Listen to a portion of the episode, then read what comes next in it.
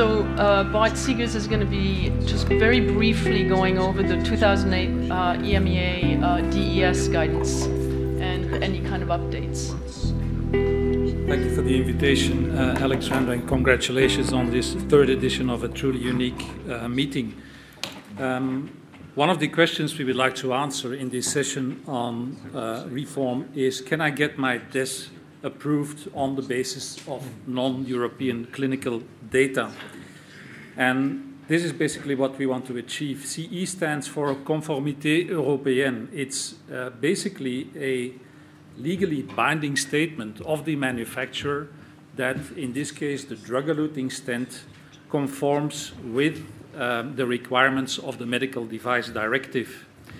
And a notified body is required, as Robert already indicated, for a class 3 medical device like a drug eluting stent. Medical device legislation also requires a notified body to consult the national, a national competent authority or the European Medicines uh, Agency relative to the quality and the safety of the medicinal substance. European Medicines Agency is responsible for the scientific evaluation of medicines for use in the European Union. It's kind of funny that in the, in, in the UK, the biggest criticism of, of uh, the European Union is exactly the place where the EMEA chose to have its headquarters.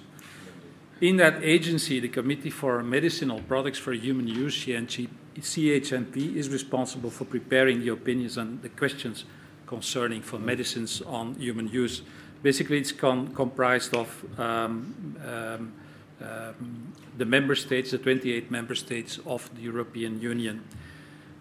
The guideline on the clinical and non clinical evaluation on medicinal substance contained in drug eluting stents came into effect on the 1st of December in 2008, and its intention is to harmonize preclinical and clinical assessment in the consultation procedure to the national competent authorities or EMEA. The intention is not to deal with quality aspects. Again, as Robert indicated, there are other uh, standards for Medical device legislation um, is very strict and is very clear on the fact that implantable or class 3 devices, um, evidence of clinical performance must be provided by means of clinical data. And this data can be based on published or unpublished data on market experience of the device or of a similar device for which equivalence can be demonstrated. It can also be based on prospective clinical investigation of the device uh, itself, or it can be based on the results from clinical investigation or on studies uh, published in the literature for which um, uh, of similar devices for which equivalence can be demonstrated. And in this case, equivalence is defined as clinical, technical, and biological similarity. The guideline uh, differentiates several stent drug combinations. The first uh, combination, type A, is based on what we know about the investigational drug. In this case, it's used uh, in a CE marked drug eluting stent. It has the same indication and comparable dose release characteristics. Type B combinations are uh, use different dose release characteristics, and in type C, we work with a drug that is known in an authorized medicinal product, but not in a CE marked approved test. And for type D, we work with a substance that is unknown in a CE marked uh, drug eluting stent. Uh, the guideline also differentiates further type A combinations in, um, based on the knowledge of uh, stent material, surface coating, and drug carrier evaluation data, the manufacturer is required to uh, provide uh, bench testing uh, on the stent drug combination, but also is, is, is um, uh, obliged to provide results of biocompatibility testing, not just of the bare metal stent platform itself, but also on the carrier.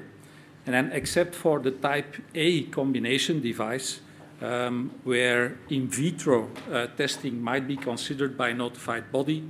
Um, the whole uh, series of testing, non clinical testing, must be provided relative to pharmacodynamics uh, PK testing, uh, stent overlapping, preclinical toxicity, um, additional animal toxicity, and in the case of type D combinations, human phase one studies are surely to be required. Clinical evaluation data, um, let me be short on that. Um, here uh, we see that um, the uh, guideline is um, in favor of using uh, OCT techniques, uh, angiographic and intravascular ultrasound uh, biomarkers. Um, the industry standard is still um, randomized clinical trials, historical control groups are not accepted for novel stents. Coming back to our initial question, can I get my DES approved on a basis of non-European clinical data? Yes, you can. Absolutely. There's nothing in the in the in the guideline that states that this is not possible, and and we are about to hear uh, an example of that. But don't forget, if you are um, if your aim is to sell the drug-eluting stent in the European member states, then for sure you will need national and even regional data relative to the reimbursement requirements. And my last conclusion is that the value of CE mark should not be underestimated because actually it is used in emerging markets as a premium quality indicator. Thank you. Thank you very much, uh, Bart. So, uh, just to finish up here and, and have the counter response, I guess, Christine Chen is from a company in China, Microport. Uh, they have developed a stent that has been evaluated and is approved um, in China. And uh, Microport is attempting to get approval in Europe. So I asked uh, Christine essentially to, uh, to relay her, her experience with us. Thank you. So today I would like to present you a case example of getting the CE mark with the non-EU clinical data with a new DES.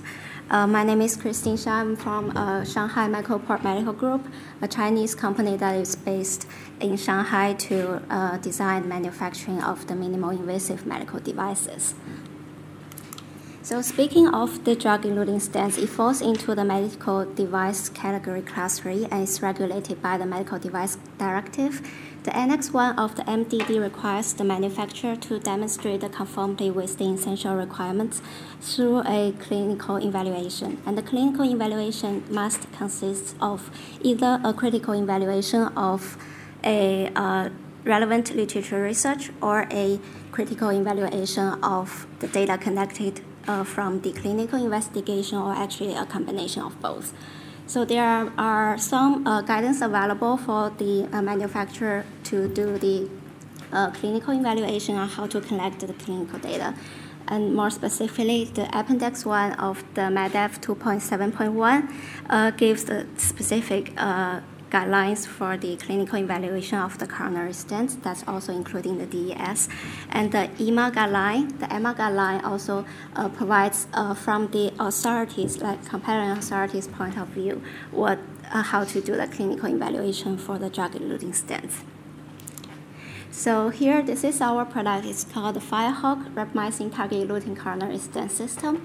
And it is uh, intended use for the treatment of the uh, ischemia heart disease. And every component on this uh, Firehawk DES is actually constructed with the materials that have established long-term safety uh, in the context of the coronary stents, both in China and worldwide. Uh, the ancillary substances is the rapamycin, it's also known as sirolimus, and the uh, stent platform is the L605 cobalt chromium alloy, and the drug carrier is the DLPLA, which is uh, used previously on the CE mark DES. So to systematically study the Firehawk safety and performance, we launched the Firehawk clinical program in China, and it's actually followed uh, by the requirements and guideline of the uh, China FDA for the coronary drug-eluting stents. So we have three studies, uh, the FAME, the target one, and uh, the target two. So the FAME, the first in-man study, we enrolled 21 patients to study the early on the feasibility and the preliminary safety of the uh, device. We have four months angiographic follow-ups and OCT follow-ups and one year clinical follow-ups up to five years. And then for the target one, actually, we enrolled uh, 510 patients. We have a randomized control group as well as a long Firehawk cohort uh, with 33 and 38 millimeter in length. So for this uh, randomized control trials, we compared the Firehawk with the Xience V. It's a CE marked and it's a contemporary device on the market. So it's followed by the angiographic follow-ups at nine months and one-year clinical follow-ups up to five years. And then we have the Target 2 clinical trials. It's a registry trial and it's a large-scale single-armed study and with uh, 730 patients being enrolled. So all these together uh, creates uh, over 1,000 patients being studied with the Firehawk DES.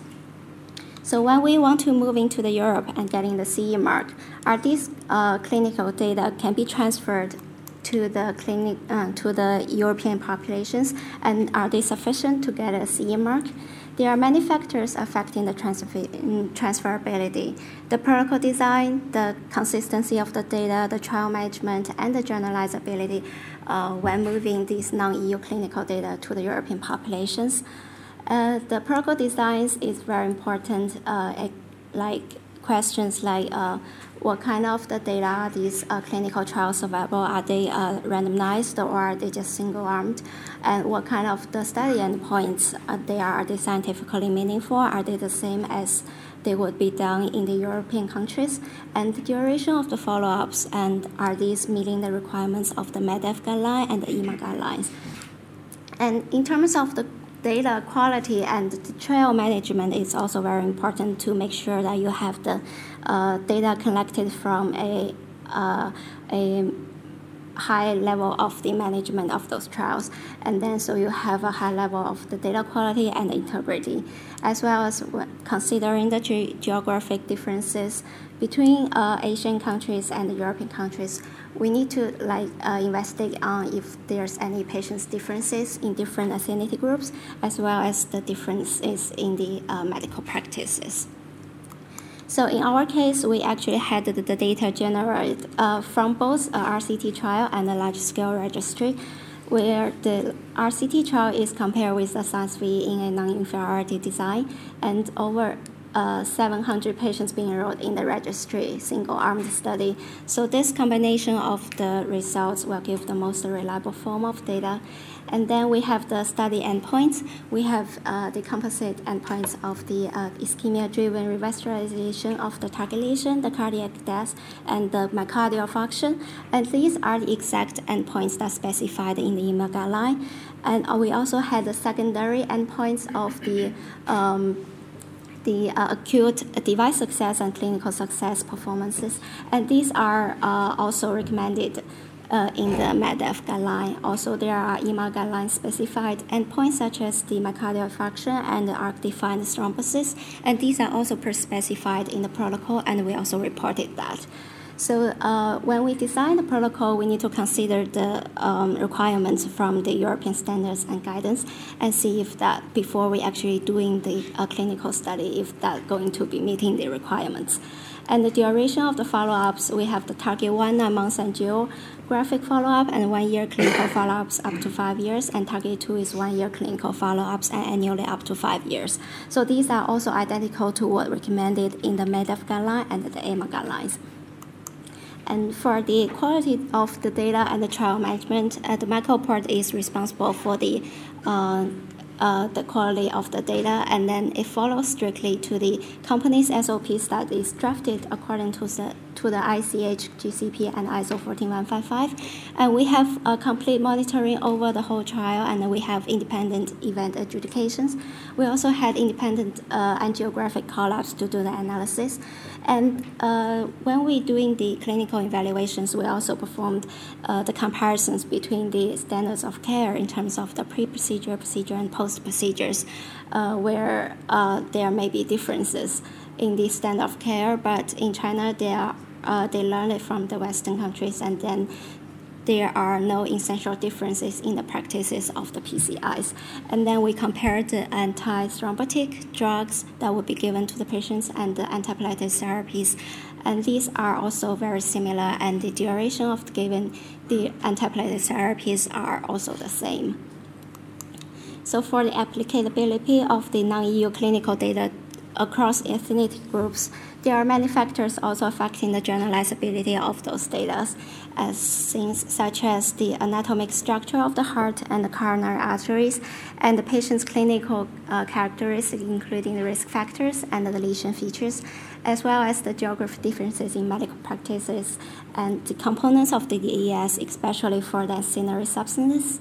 Are they going to be acting differently in different ethnic groups, or they have different, like uh, the safety or effectiveness in different ethnic groups? So these uh, are these things that we need to consider carefully and in a comprehensive literature research we need to demonstrate that these uh, uh, these might have uh, like differences between them but uh, there's no essential impact on the procedure of the PCI and that does not affect our quality of the clinical data and then the clinical data can be transferred to the European populations.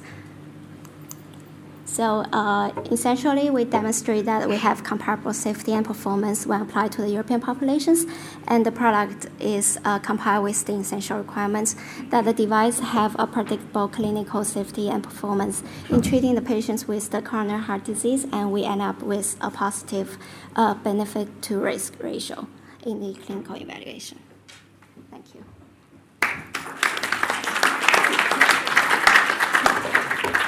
Thank you, Christine. Okay, so I'm going to start um, at the bottom of the table and come all the way back. And the question is um, here we have over 1,000 patients, um, very rigorous trial data, consistent definitions, consistent with what we would um, expect in a clinical trial in Europe would this be sufficient evidence to get a CE mark in Europe? And if it is, what, how would we do this and how would we implement it? So, Andreas, I'll start with you and then we'll come all the way down. I just want well, to vote. We, we ju- just a vote from the bottom of well, the table. Yeah, a okay, comment. Well, vote and a comment. I, I think it should be uh, sufficient to get, to get CE mark because the, all the materials are known, so it's, it's a stent that is known, its uh, equivalence can be proven uh, according to the text. Uh, I'm not sure it will, but um, I think it should. Okay, Jeanette? My comment would be the same. It seemed a pretty rigorous clinical program, so not seeing the data, um, I would say yes uh, if the data proved to be uh, safe and effective for the device. I think any notified body that will get this amount of data would be very happy. Uh, but also there's a challenge there because if there's a lot of data, there's a lot of to review and there's a lot to comment on. So maybe sometimes less data is more advantage to get CE marking.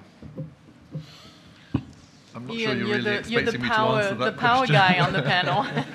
I'm not sure you're really expecting. I mean, the, the, data needs to be looked at, and uh, okay. I, I, can't say more. Of that. I mean, it's, it's high quality data, so why wouldn't it be acceptable? Yeah, I agree with Mike. Okay, Bart? I agree as well. All right, so I think uh, the votes are, except for the regulators on the panel who always sort of, you know, sort of hesitate. So I think in general, I get the feeling that, that uh, it would be a positive vote.